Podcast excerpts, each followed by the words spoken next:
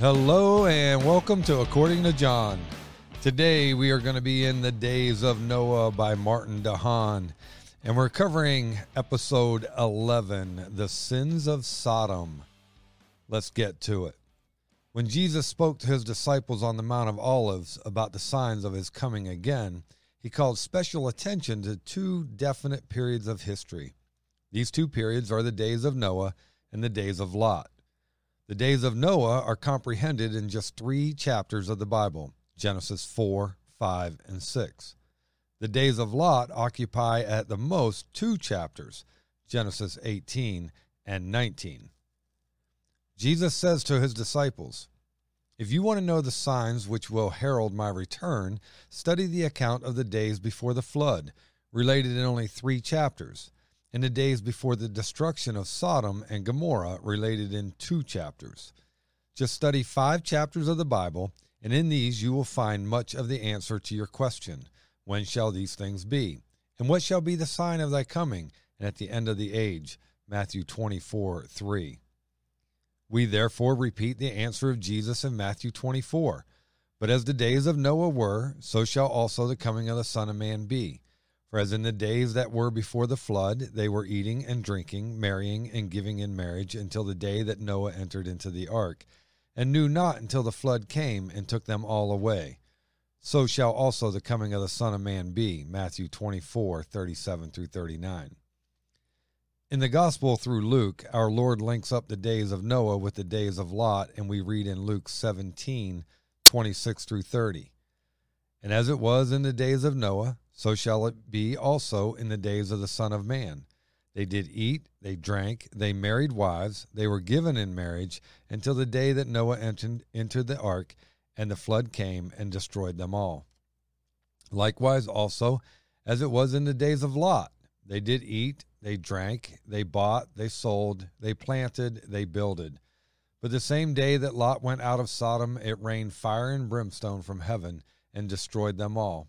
Even thus shall it be in the day when Son of Man is revealed. Luke 17, 26 through 30. You will notice the close similarity between the days of Noah and the days of Lot, a similarity so striking that it demands careful study. Jesus, in giving to his disciples the signs of the times, refers to two periods in history, and only two the days of Noah and the days of the destruction of Sodom and Gomorrah. Study carefully the conditions which preceded these two events. Jesus seems to say, And when these conditions are repeated in the world, then know that my return is near, even at your very doors. And so we repeat, there is no excuse for ignorance concerning the signs of Christ's second coming. With an open Bible before us, we can read the entire five chapters to which Jesus refers as the days of Noah and the days of Lot in 30 minutes. The days of Noah and Lot had much in common. They were days of great abundance. Jesus says they were eating and drinking. The implication is that eating and drinking were matters of chief concern. People did not eat and drink to stay alive, but they lived for eating and drinking. They were interested only in physical, material things, but had no appetite for spiritual matters and gave no heed to the preaching of Noah. What Jesus evidently meant by eating and drinking was the abuse of food and drink. It implies gluttony and drunkenness.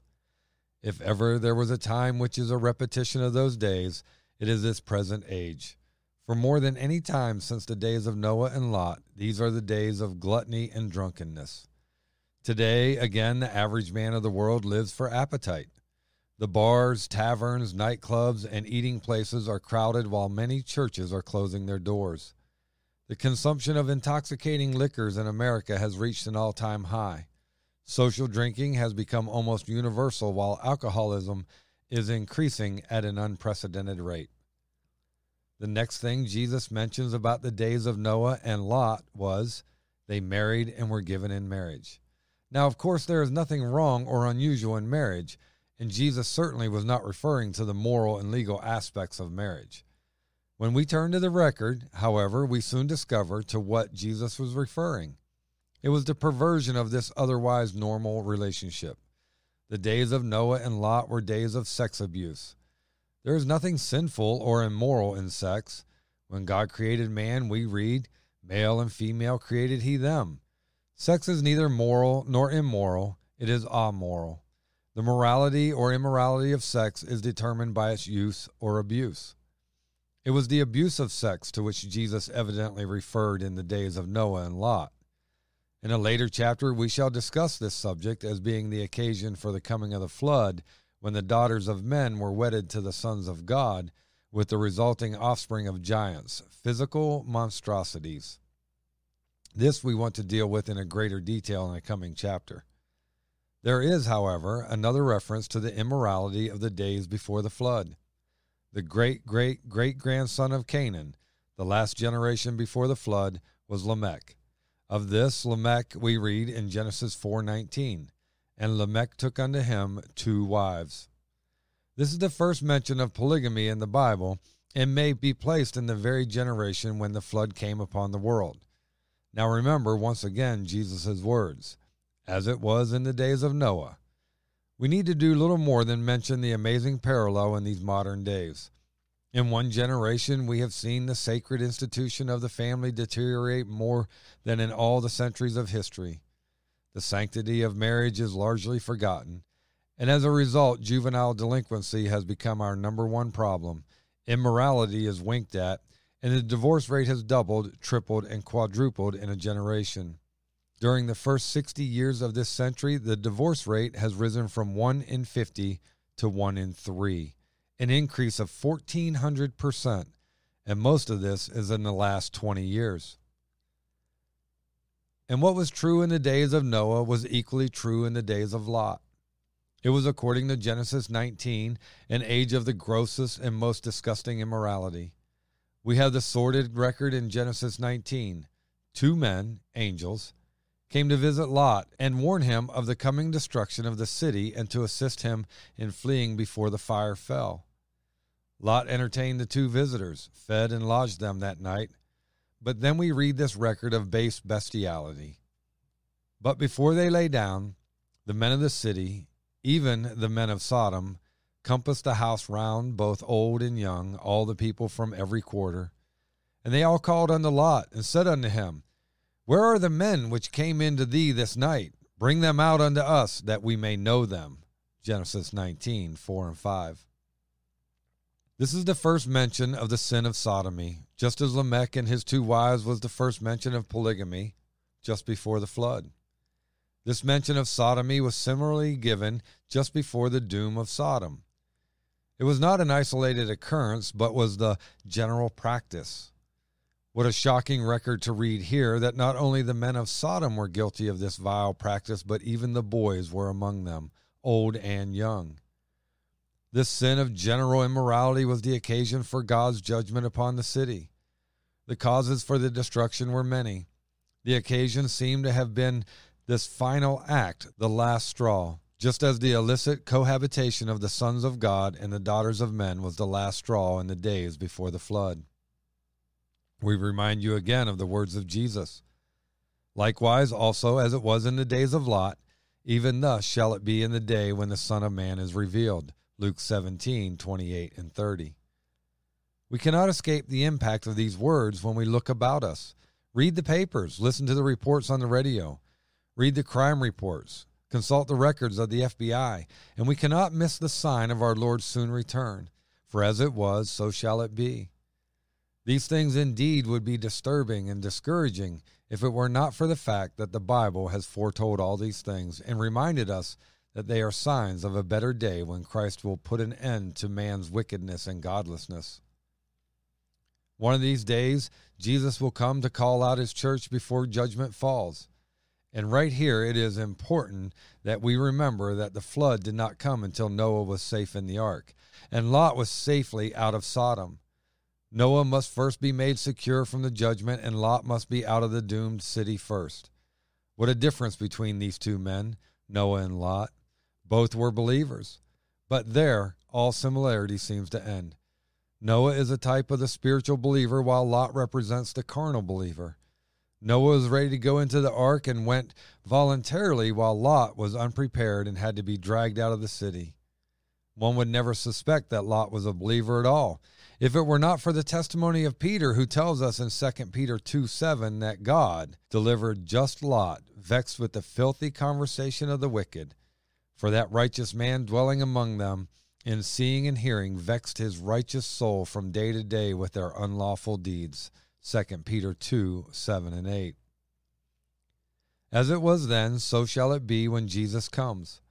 Before the judgment of God in the tribulation comes, of which both the flood and the destruction of Sodom are types, he will call out his own to a place of safety from the tribulation. Both the spiritual and the carnal are taken out. However, the escape of Lot and the safe provision for Noah are quite different. Noah was able to take his whole family along. What a testimony it was to the effectiveness of his life and example. But with Lot, how different. He himself was saved so as by fire, while his wife and sons in law perished in the judgment. His two daughters had to be literally snatched out of the flames. Then consider that Lot went out in shame and disgrace, but he was saved and caught away before the judgment fell. So too, when Jesus comes before the day of the Lord, all believers will be raptured and caught away. There is no partial rapture where the spiritual Noahs are translated and the carnal lots are left to go through the tribulation. Neither is there a mid tribulation rapture. Noah did not go through part of the flood, nor did Lot get scorched in part of Sodom's conflagration. Both were saved from all the catastrophe. The rest is a different story, for after the translation comes the judgment seat of Christ. Here the way separates for the spiritual and the carnal believer. The one will receive rewards, the other will suffer loss. Noah was safe in the shelter of the ark. Lot fled to dwell in a cave, stripped of everything but his life, with the smell of brimstone in his clothing. So too there will be two classes of Christians at the rapture to stand before the judgment seat of Christ. Paul says, For other foundation can no man lay than that is laid, which is Jesus Christ. Now, if a man build upon this foundation gold, silver, precious stones, wood, hay, stubble, every man's work shall be made manifest, for the day shall declare it, because it shall be revealed by fire, and the fire shall try every man's work of what sort it is. If any man's work abide which he hath built thereupon, he shall receive a reward. If any man's work shall be burned, he shall suffer loss, but he himself shall be saved, yet so as by fire. 1 Corinthians 3 11 through 15. There will be those who, upon passing through the fire of the judgment seat of Christ, will see everything go up in smoke and be saved only by the skin of their teeth. Paul says in 2 Corinthians 5 10 and 11, For we must all appear before the judgment seat of Christ, that every one may receive the things done in his body according to that which he hath done, whether it be good or bad. Knowing therefore the terror of the Lord, we persuade men, but we are made manifest unto God, and I trust also are made manifest in your consciences. 2 Corinthians 5 10 and 11. Do you belong to the family of Noah or the family of Lot? At the coming of Christ, there will be two classes of believers. There will be those who will have an abundant entrance, 2 Peter 1 11, and others who will get in by a squeak. Or listen to John, and now, little children, abide in him, that when he shall appear, we may have confidence and not be ashamed before him at his coming. 1 John 2:28. And again John says, Look to yourselves that we lose not those things which we have wrought, but that we receive a full reward. 2 John 8. To which class do you belong? Will you have an abundant entrance? Will you be ashamed at his coming? Will you receive a reward? Or will you be saved so as by fire? One of these days, he who promised to return will come, and then shall come the day of reckoning. How important are the words of Jesus! Be therefore ready also, for the Son of Man cometh at an hour when you think not. Luke twelve forty. Well, guys, I hope that this uh, has shed a little more light on what is coming our way. And I tell you, as I read it, I am still in awe that this was written in 1963. Guys, if you don't know Jesus Christ as your Lord and Savior, I hope that one day it happens, that you just surrender to Christ so that you don't go through the wrath of God.